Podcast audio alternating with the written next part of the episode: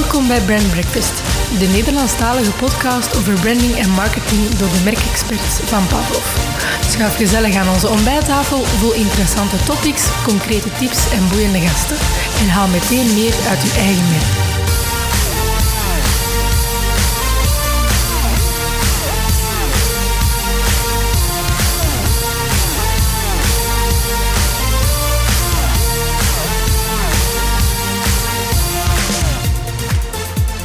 Goedemorgen, beste luisteraar. Welkom bij een, een, ronde aflevering van de Brand Breakfast podcast. Rond in de zin dat u naar aflevering 50 al zit te luisteren. Uh, ik verschoot er gisteren een beetje zelf van, 50 afleveringen al.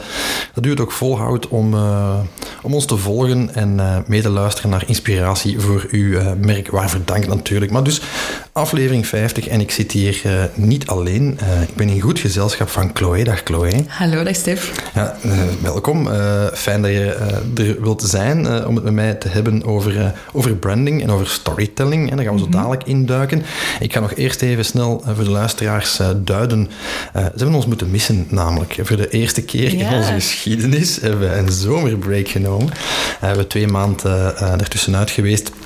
Uh, even even uh, achtergrondverhaal, hè, als we het toch over storytelling en verhalen hebben. Uh, Michael, mijn co-host, is papa geworden deze zomer. Oh, proficiat, Michael. Wat leuk, hè? en daarnaast heb ik een maandje aan, aan mijn boek gewerkt, mijn nieuwe boek, dat binnenkort over enkele maanden verschijnt. Um, dus voilà, verhalen zat van deze zomer. Mhm. en dat heeft ervoor gezorgd dat we even hebben geherbrond wat podcast betreft, maar we zijn er eenmaal terug met een topgast, al zeg ik het zelf. Chloe van Elsen, mocht u haar niet kennen, hè, zoals u dat weet van mij, ik ze altijd graag even in onze gasten. Uh, Chloe van Elsen is founder en storytelling bij Aris en Tottel. Mhm. We gaan er zo dadelijk over hebben, uiteraard. Ze is uh, master in de corporate communications aan de KU Leuven en was eerder onder andere aan de slag als content en social marketeer en strategic planner bij Wonderman Thompson. Ze was growth strategist bij Atlas 9 en marketing manager Belgium en Frans bij Efteling. Dat is allee, over storytelling gesproken. het mooiste merkje van storytelling. Voilà, absoluut.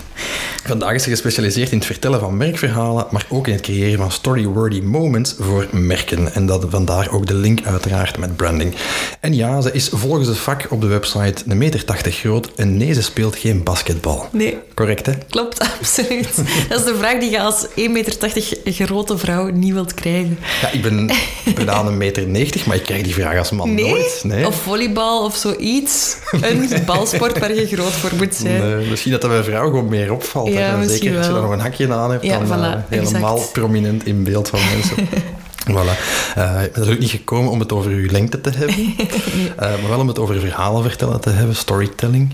Um, kun je mij eens in, in, in, in een korte definitie schetsen wat jij verstaat onder Mhm. storytelling? Want ja, ik, ik, lees daar natuurlijk veel over, ik hoor daar veel over. In de marketing- en brandingwereld is dat een geëikte term, maar wat is eigenlijk storytelling? Ja, ik ben heel blij dat je met die vraag start Ja, ook. toch? Hè? Ja, echt wel. Want uh, ook al is het een geëikte term in marketing en branding, ik heb toch het gevoel dat het de laatste tijd enorm veel misbruikt wordt. En dat er heel veel dingen de term storytelling krijgen die dat absoluut niet zijn. Zoals dat gaat met de dingen die uh, in branding en marketing hip en trendy exact. zijn, dan wordt dat allemaal verknooid. Het marketing buzzword, hè. En Ja. ik heb het gevoel dat het een beetje het marketing buzzword word van het moment is. Okay. Um, en, um, dus ik ben heel blij dat we dat even kunnen rechtzetten bij deze. Voor mij is storytelling een verhaal gebruiken om een bepaald doel te bereiken. Okay. In de essentie. Mm -hmm. En dat is heel kort gezegd. Um, maar heel veel dingen krijgen bijvoorbeeld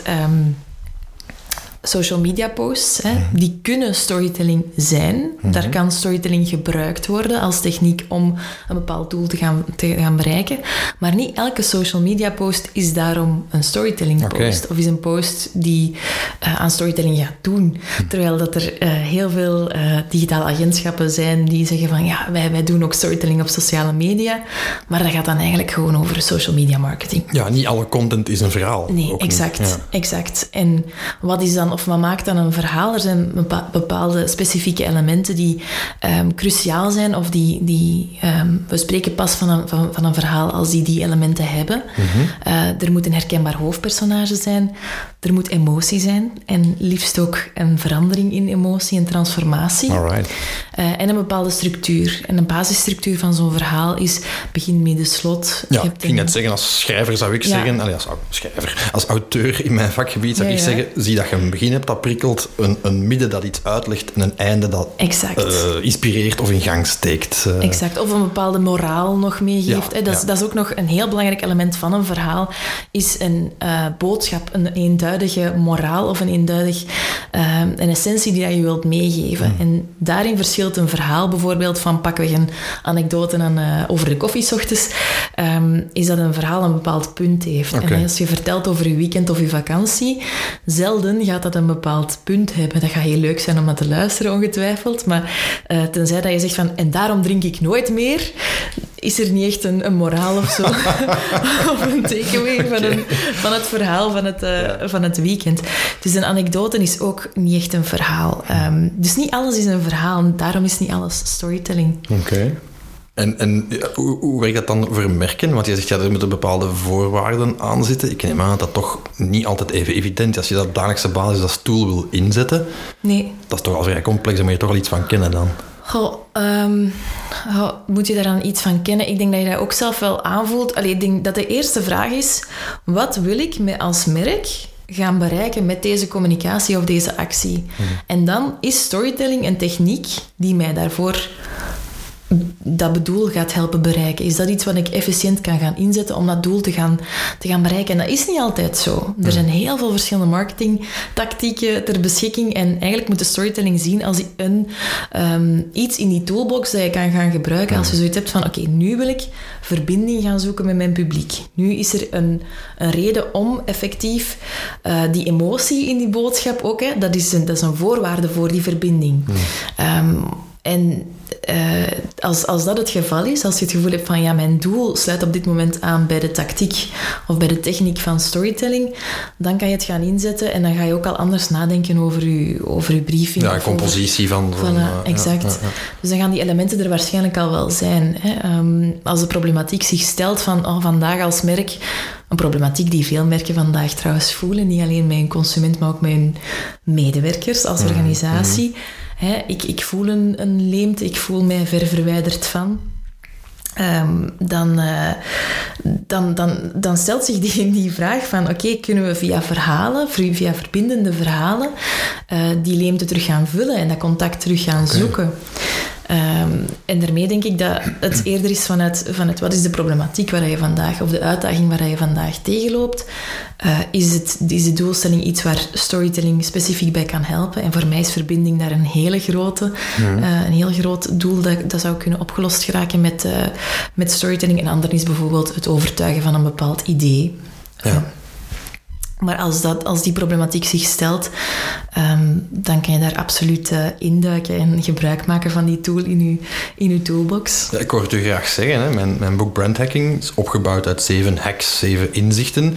Hack nummer zes van de zeven gaat over storytelling. Heet letterlijk vertel een waardevol verhaal, met de mhm. focus op waardevol. Hè. Heel belangrijk. Mm -hmm. um, nu, wat ik wel zie na twintig jaar in mijn vak is dat niet elk merk zomaar een waardevol verhaal te vertellen heeft. Mhm.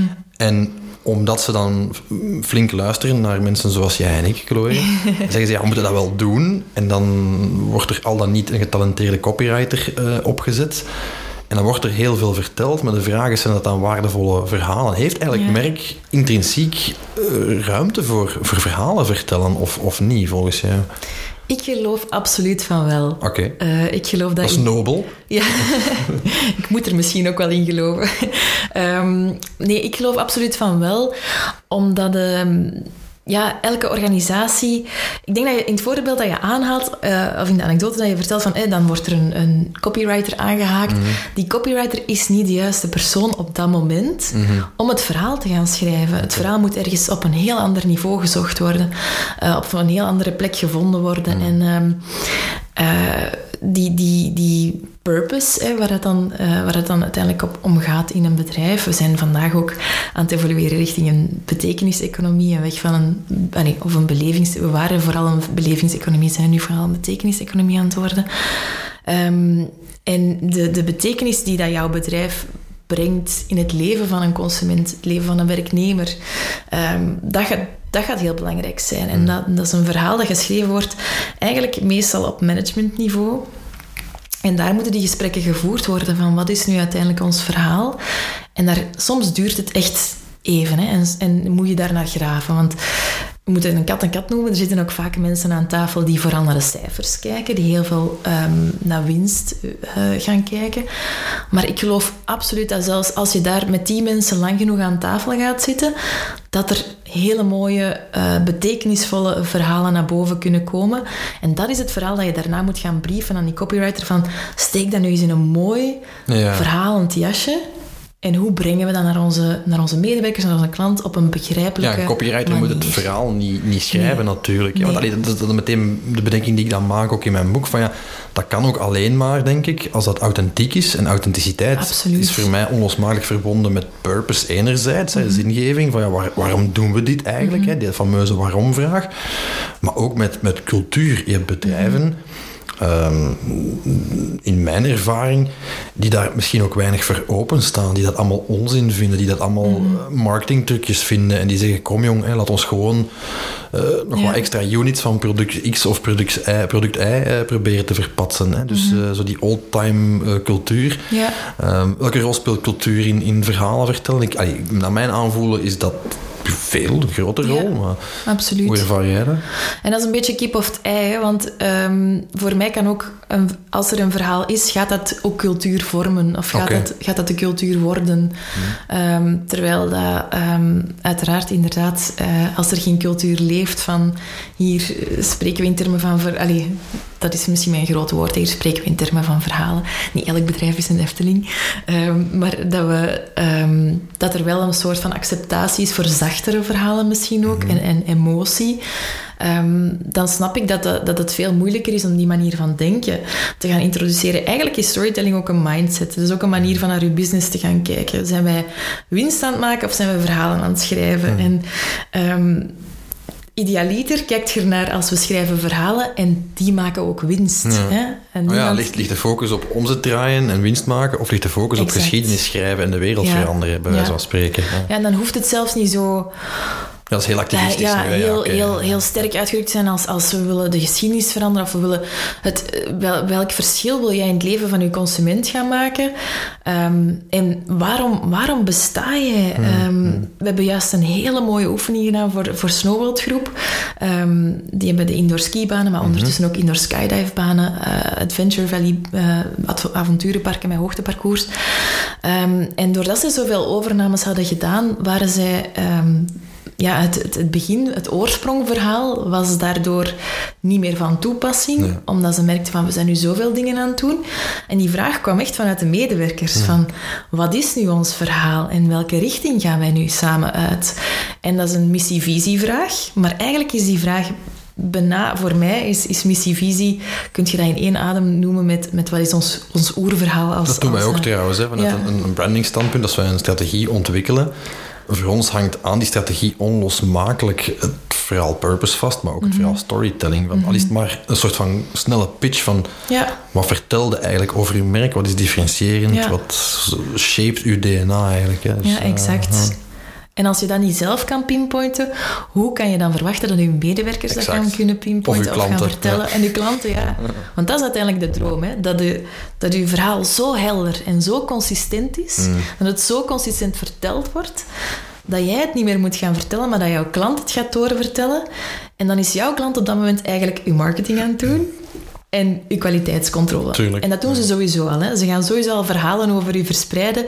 En die regie is in die zin iets verslapt. Hè. Je, je, hebt weinig controle over het verhaal dat je, dat je klant vertelt als je niet bezig bent met... Als je niet strategisch bezig bent met storytelling. En zo kan je toch op een bepaalde manier die regie gaan terug vastgrijpen en het verhaal mee eigenlijk mee gaan schrijven en een soort van voorbeeldscript serveren aan uw klant van het liefst zouden we toch hebben dat je het zo vertelt ja. aan uw vrienden en familie en laat ze dan maar komen. Ja, um, ja dat, is, dat is het ideale, dat het uh, op die manier wordt doorverteld en dat je dan geen marketing meer moet gaan voeren, maar dat je klanten je, je marketing Een leger aan ambassadeurs ja. voor hun love brand. Ja. voilà. ja. Okay. Ja, je hebt het al aangehaald en ik ook in mijn inleiding. Efteling, ehm, dat is ook een heel leuk merk om verhalen over te vertellen. hoe ging dat? Allee, gewoon puur uit... uit Ik ben eigenlijk een ras-echte Efteling-merkambassadeur. Alright, dat helpt al, hè? Ja, helpt enorm. sinds tiener, allee, eigenlijk waarschijnlijk sinds kind, ik zou het mijn ouders moeten vragen, maar um, van, van tiener echt actief vanuit mezelf. Mm, dus als mm. kind ging daarom dat mijn ouders mij daar naartoe sleepten. Um, als tiener ben ik daar echt door ja, betoverd geraakt. En uh, gaf ik met mijn beste vriendin ook, hadden we de, um, de hoe zeg je dat, traditie om elkaar een nacht in het Efteling Hotel te geven voor elkaars verjaardag. Alright. Dus dat was een heel jaar sparen om dan in de zomer samen naar het Efteling Hotel te kunnen gaan. En ik was echt toen verwonderd door, het, door, het, door de plek, door de ervaring. En ik merkte na, later, als mijn pad mij dan richting marketing communicatie stuurde, dat ik ook enorm verwonderd werd door het merk en door hoe sterk dat dat, die, dat, dat, merk gewoon is en hoe dat alles, ja, en dan noem ik dan eh, storytelling, story doing, hoe dat alles consistent wordt vertelt dat een hele merkbeleving is geplot en geënt op dat merkverhaal en hmm. klopt. En dat je als consument of als gast uh, dat echt voelt op elk punt. Hmm.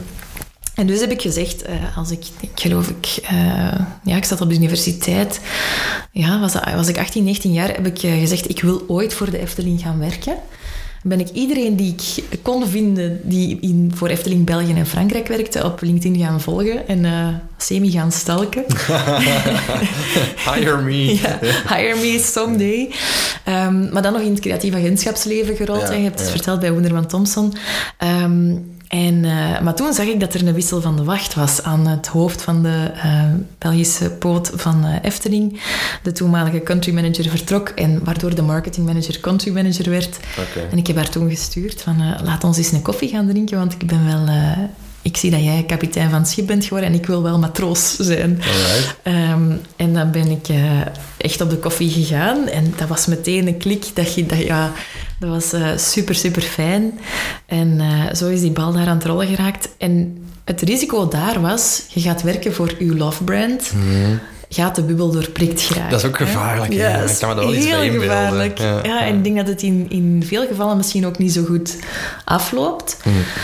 Maar voor mij heeft het alleen maar uh, bijgedragen aan de verwondering. Omdat het echt klopt, ook langs achter. langs de achterkant. Hè? Als je de bedrading ziet, dat er, dat er dan achter hangt en het systeem, het radarwerk dat erachter zit. Ook dat is zo authentiek en oprecht. Je haalde het er net aan. Authenticiteit is daarin zo belangrijk. En dat is bij de Efteling 100% zo. En er zijn zoveel strategieën in, in geïmplementeerd die... die mensen toestaan om het verhaal mee actief uit te dragen. Ik ga, ik ga een voorbeeld geven.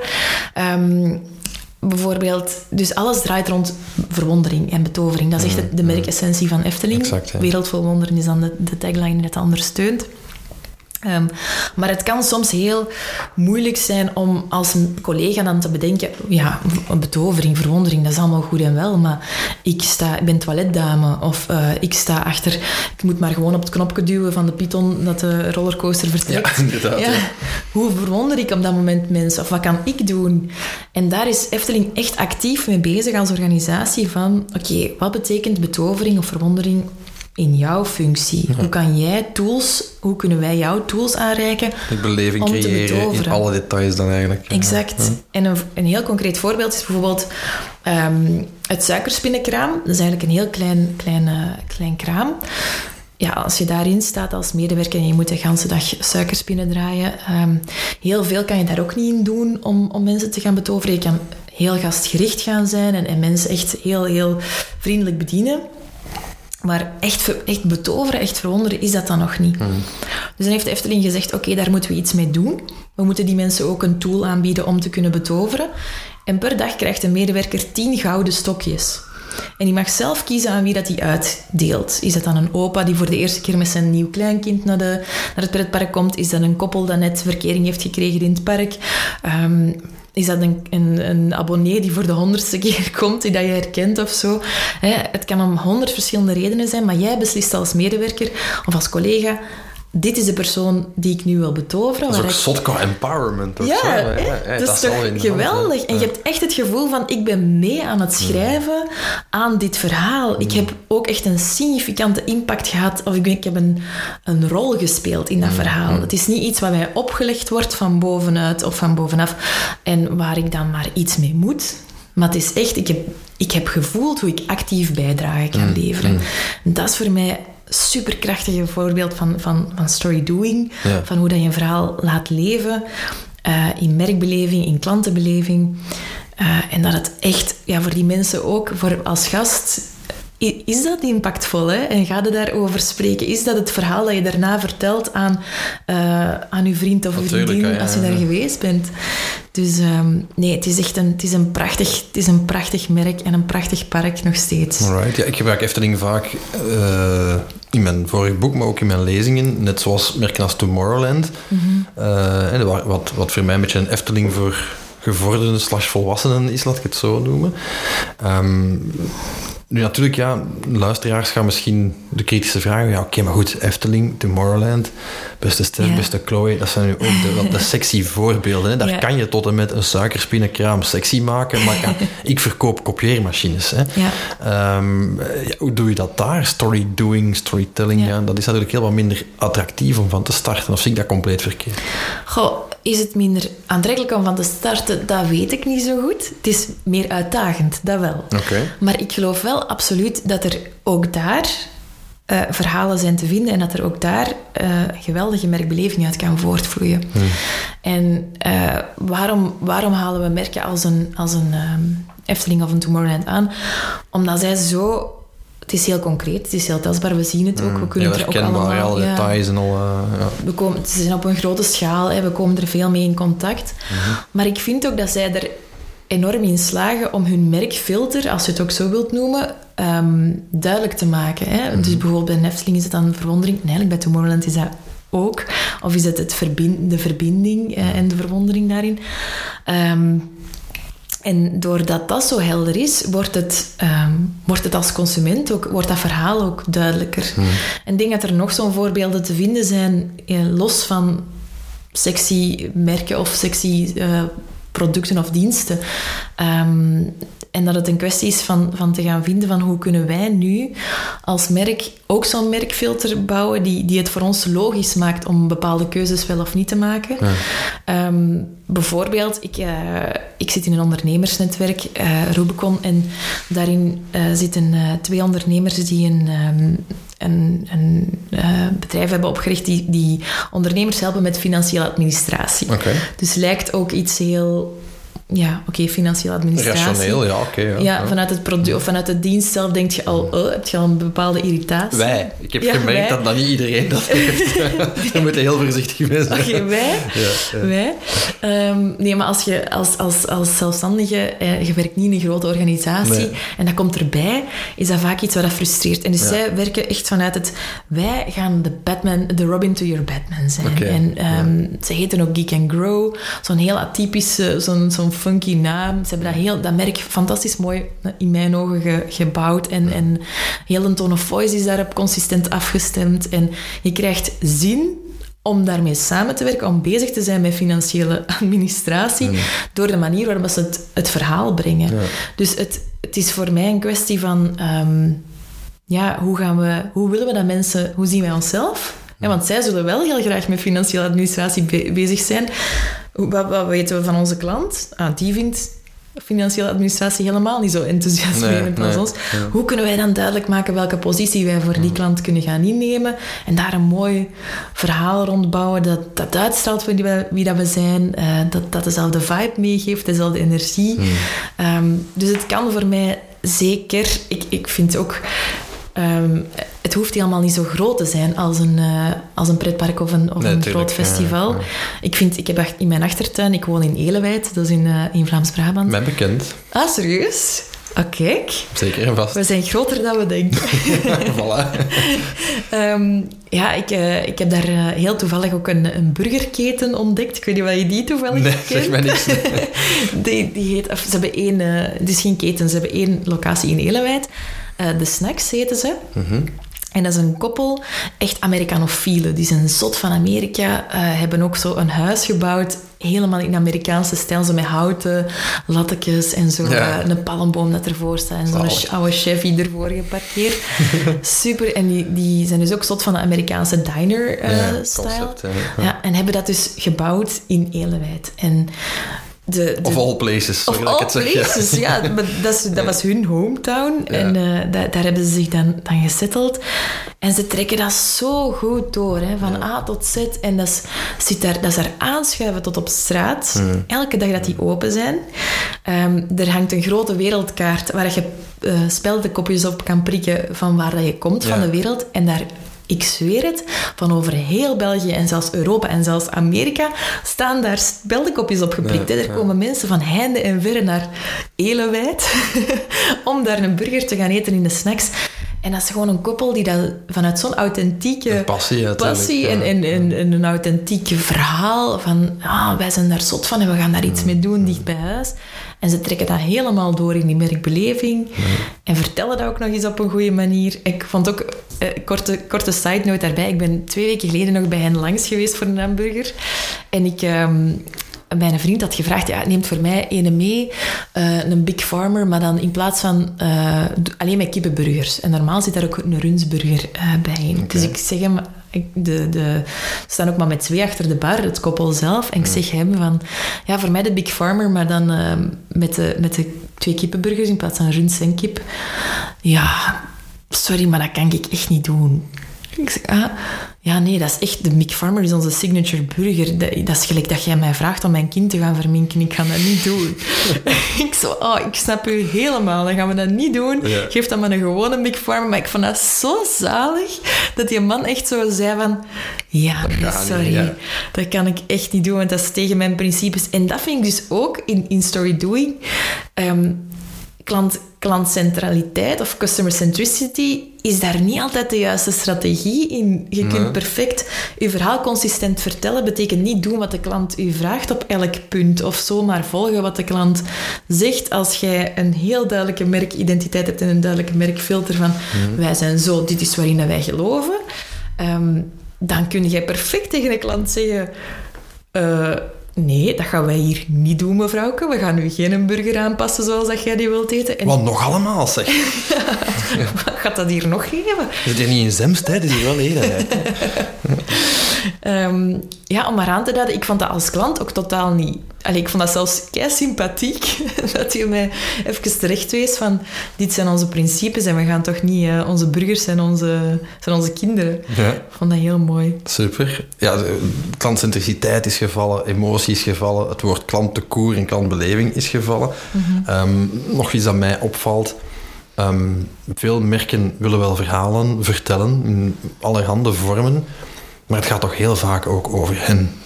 Over hun producten, over Absoluut. hun organisatie. Ja. Eh, je zegt net al, storytelling wil zeker niet zeggen dat je je klant altijd ter wille moet zijn of moet volgen. Maar staat, staat of valt een goed verhaal ook niet met uw klant, de koer. In het midden van dat verhaal is dat een van de tips die ik geef aan onze klanten. Mhm. hè, eh, ook weer recht uit, uit mijn boeken. Ja, maak uw klant gewoon de held van het verhaal. Dat is een strategie die altijd eh, werkt. Absoluut. Zeker, helemaal mee eens. Dat, eh, in, een, in een verhaal gericht aan de klant moet de klant het hoofdpersonage zijn. Ehm, maar ik denk dat daar de, de eerste stap, of de eerste vraag die je moet stellen is: wie is jouw publiek? Wie moet dit verhaal horen?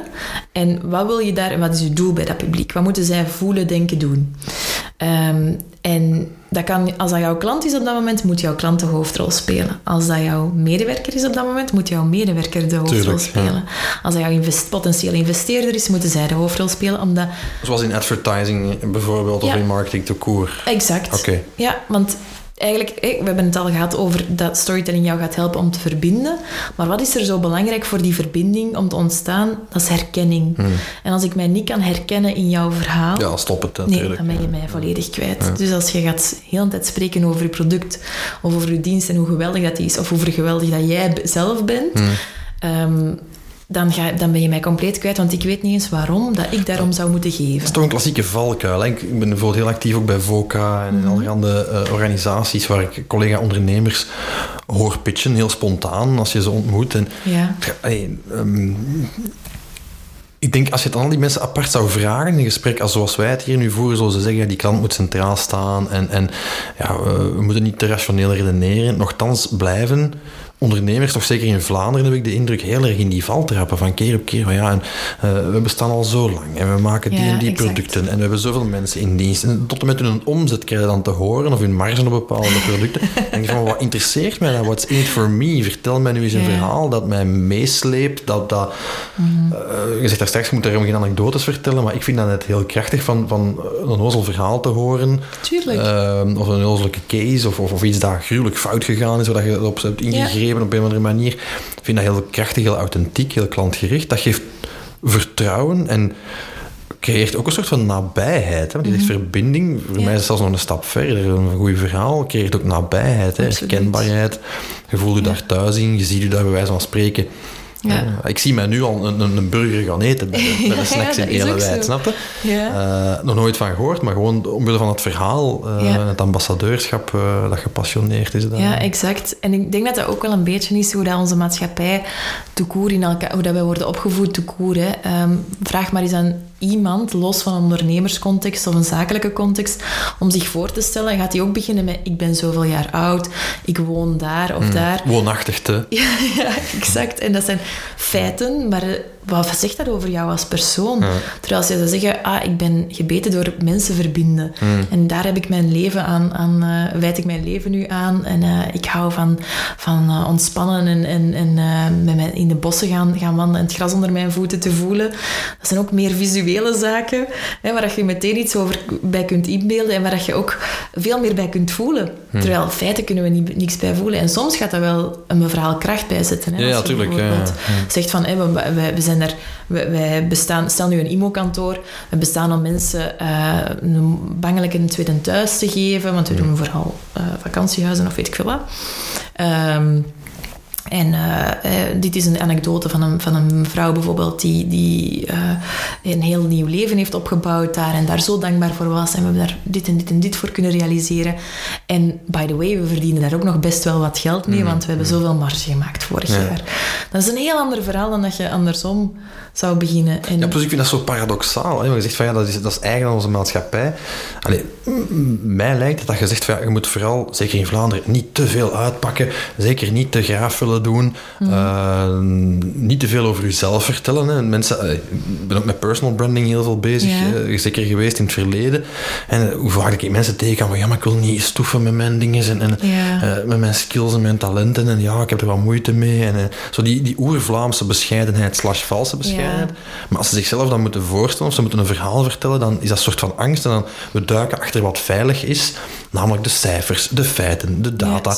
dan denk je, maar dat vindt toch iedereen Eh, En ik denk dat authenticiteit daar een sleutelwoord in is. Want Hmm. voor mij, als een verhaal oprecht is, dan is dat niet stoeven of voelt dat niet als stoeven. Dan ben je gewoon echt aan het vertellen waar je echt voor staat, waar je rotsvast in gelooft en wat, dat jij, wat voor jou betekent succesvol zijn. Hmm.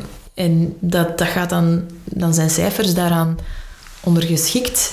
Ehm, Maar dan wordt het hoofdverhaal wel van ik, ik geloof hierin. Hmm. En dat kan je, normaal als je echt in iets gelooft, kan je dat van de daken schreeuwen. tuurlijk. Dus dan gaat die schroom daar hopelijk al iets minder zijn. Dus ik denk dat het ook kan helpen als je pitch, ook, is, ook al is het een personal pitch, allee, of voor jezelf, om jezelf voor te stellen, als je die al vanuit een storytelling filter, of van wat, eerst wat is mijn persoonlijk verhaal, en dat scherp hebben, en dan pas naar welke feiten of data kunnen dat eventueel kracht bijzetten. ja. ja, ja, ja. Dan ga je al een heel andere pitch hebben. Maar het is ook wel de tijd nemen om daarover na te denken. Ik zeg altijd, uw verhaal moet eigenlijk een paard van Troje zijn. Ja. Maar dat uw feiten, uw cijfers, uw saaie shit, en ze moet in dat beest zitten en rolt dat verhaal maar binnen, want dat Ja. blijft verder rollen, terwijl eh, die data niet. Op uw LinkedIn las ik gisteren eh, een interessante eh, stelling. Ehm, storytelling is de meest krachtige skill om te bezitten als organisatie. Ja. Wij zeggen dat tegen klanten over hun merk ook, dat is uw meest valuable asset. Natuurlijk logisch, want er is Ja, een enorme link uiteraard tussen, Voilà. eh, tussen beiden. Maar laten we dat nu eens concreet maken. hè, Chloe.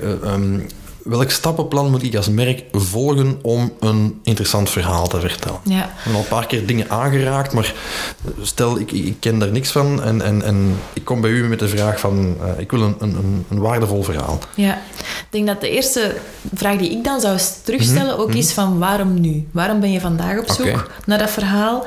Um, is het zo dat jouw uh, organisatie is gegroeid of geëvolueerd, waardoor je de voeling mist met wat het er ooit, um, met het verhaal dat je ooit hebt geschreven? Is het verhaal misschien zelfs nooit gedefinieerd geweest? Ben je ergens ingerold en stel je jezelf die vraag nu pas?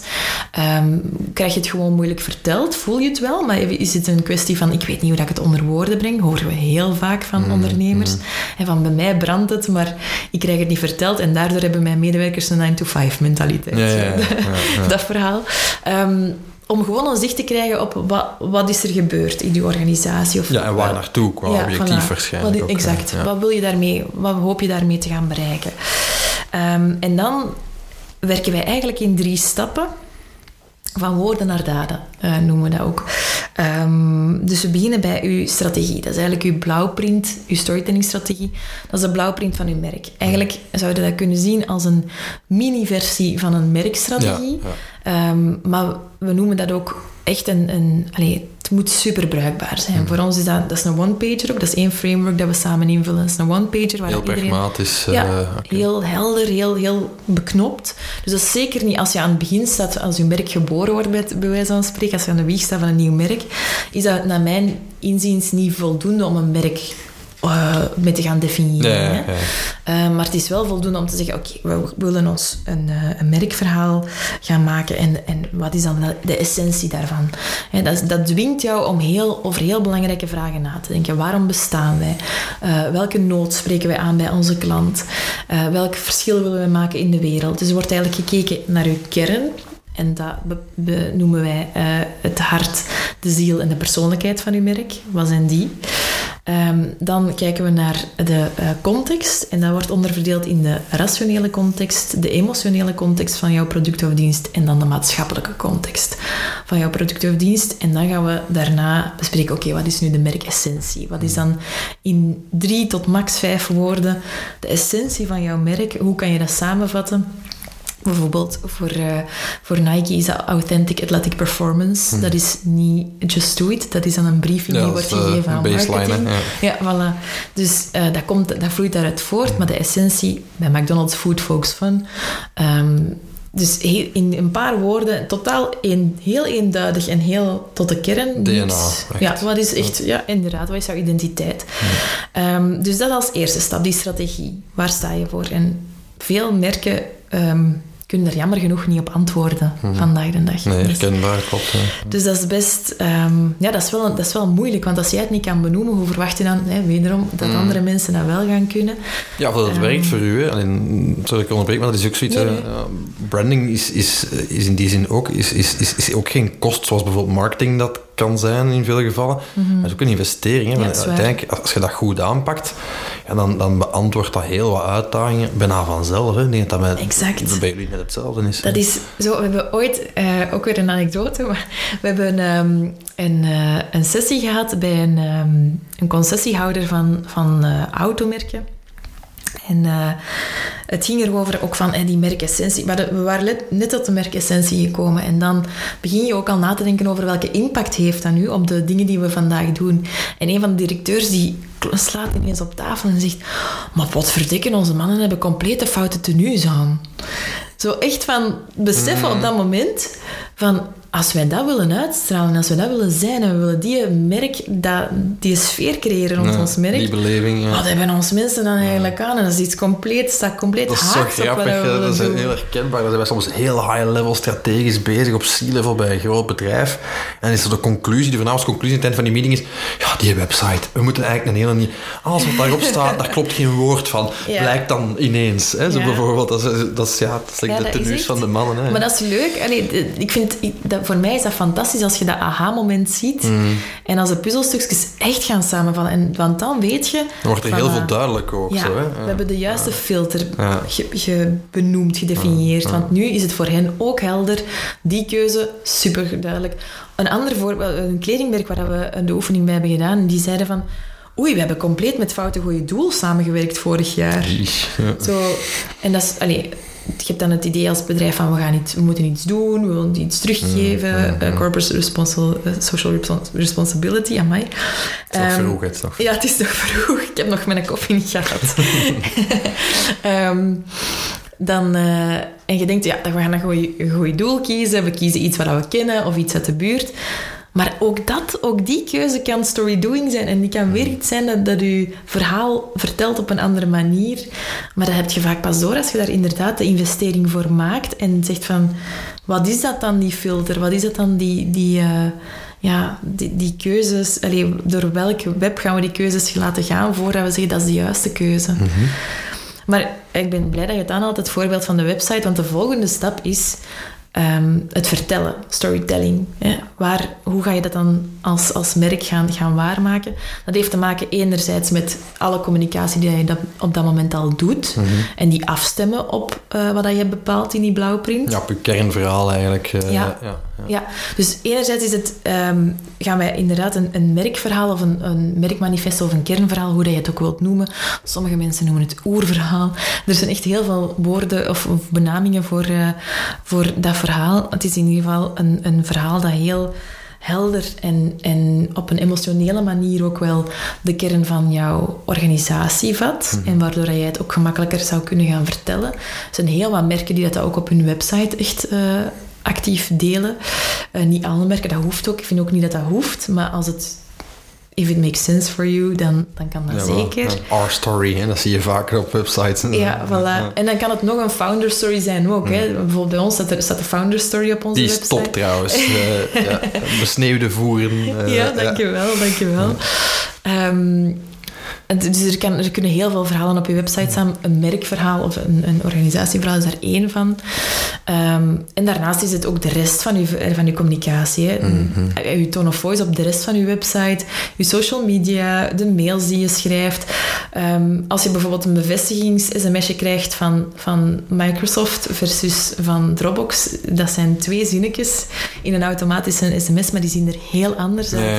Waar dat, eh, Microsoft heel eh, sec en zakelijk zal communiceren, tekent Dropbox af met happy Dropboxing. Ja, met knipoogje zo, ja, ja, Dropboxing. ja. Dus ook al is dat op zo'n mini klantencontactpuntje, dat is ook weer een moment waarop dat je je verhaal op een bepaalde manier bevestigt. En waarmee dat ik niet wil zeggen dat dat voorbeeld van Microsoft slecht is, want dat past binnen hun verhaal. Ja. Zij zijn daar de betrouwbare partner, waar dat Dropbox de... Ja, meer, zal daar Of meer... quirky. eh, Voilà. ja, ja. De- voor de, inno- de innovator of de, de persoon die dan iets meer eh, die kant uit, uit wilt gaan. Dus dat is, dat is, eh, en dan de laatste stap is story doing. En hoe dat je het gaat waarmaken in concrete acties. En voor mij is dat een hele belangrijke. Want als het blijft bij, bij enkel praten en enkel bij woorden, dan ehm, kan je gigantisch foute verwachtingen scheppen bij de consument. Als die dan bij jou komt en die voelt dat niet. Die heeft zoiets van, ja, maar ik had, kreeg verwondering beloofd en ik zit hier eigenlijk gewoon een hotdog te, in een droge hotdog te eten en eh, ik voel helemaal niks verwondering. Ja, Waar is dat Eh, gouden stokje? Wat is de gouden stok?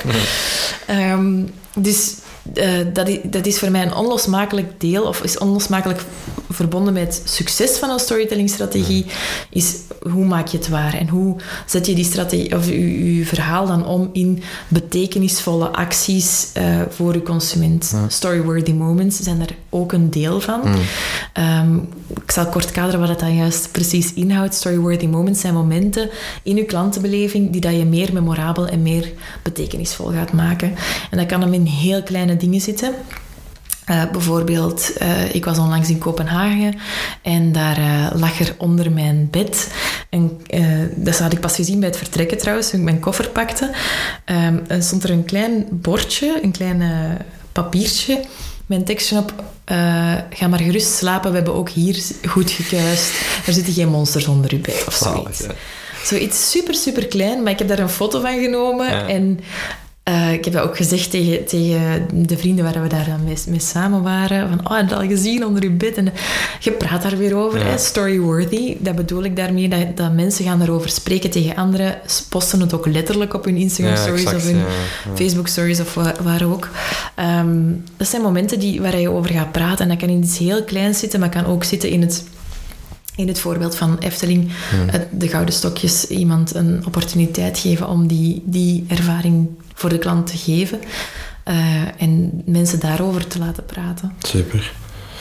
Mag ik misschien concluderen, Chloe? Want we hebben nu heel zitten babbelen over storytelling. Ik hoor jou over heel veel dingen vertellen die wij hier bij Pavlov brand experience noemen. hè? Merkbeleving, klantbeleving noemen. Um, dat inderdaad om misschien eh, uw stelling van net letterlijk te herhalen, het niet mag stoppen bij woorden, maar gewoon in details zit, in alle mhm. kleine belevingen eh, in zo'n in zo'n journey die je tussen merk en uh, zijn stakeholders hebt. Absoluut. zeg ik dat juist of is dat te, te hard bij de haren getrokken? Want eigenlijk, als, als ik jou hoor, is story heeft eigenlijk al niks meer met het verhaal als dusdanig te maken, maar vooral mhm. met de, de context, de interpretatie van de ontvanger misschien ook, los van het medium, of het dan nu in tekst is, of in muziek, of in geur, of in in tactiele uh, toepassing. Ja. Het is echt uh, een verhaal dat, dat kan voor mij verteld worden op, op, uh, op elk punt en op elke manier en in heel de klantenbeleving. En um, ja, dat zit hem inderdaad in, in hoe dat je taal gebruikt en hoe, hoe dat je dan uh, hoe dat je dan meer, meer uh, geur gaat inzetten. Allee, letterlijk ook weer een Efteling voorbeeld, sorry daarvoor. Maar uh, ik heb de achterkant gezien. Niemand gaat dat beu worden, nee, voilà. Maar bijvoorbeeld in de Droomvlucht wordt er ook, is er ook een geur gemaakt voor die... Ah, er zijn verschillende attracties waar geuren voor zijn gemaakt. Bij de Droomvlucht is dat ook zo. En dan kan je die geur ook kopen aan het eind van de, van de rit.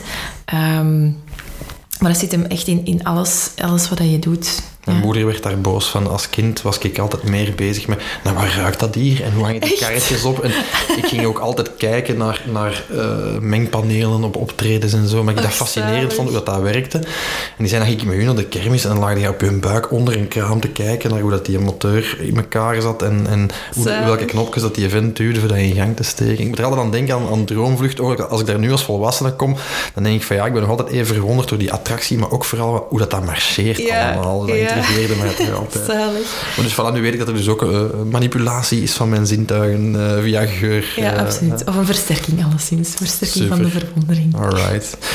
Chloe, ontzettend bedankt om je inzichten met, met ons te delen. Ik vond het een super waardevolle babbel in elk geval. Ik hoop van onze luisteraars dat ze dat ook vonden. Dus merci dat je wilde passeren. Heel graag gedaan.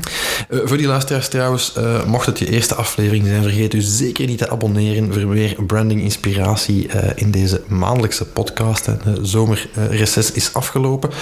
Aarzel ook niet om ons uw vragen, opmerkingen, suggesties te mailen. Hello at brandbreakfast.be of via sociaal medium naar keuze. En dan horen wij u uiteraard graag volgende maand terug voor een nieuwe aflevering. Bedankt voor het luisteren. Tot de volgende.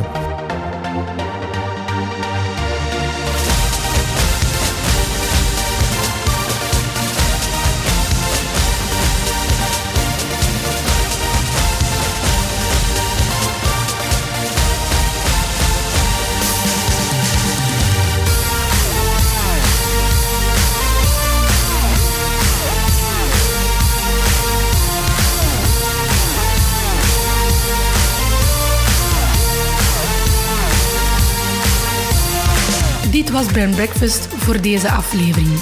Vergeet ons niet te liken of u te abonneren via uw favoriete app. Ontdek ook al onze andere episodes via brandbreakfast.be en discussieer mee via hello@brandbreakfast.be of onze sociale media kanalen.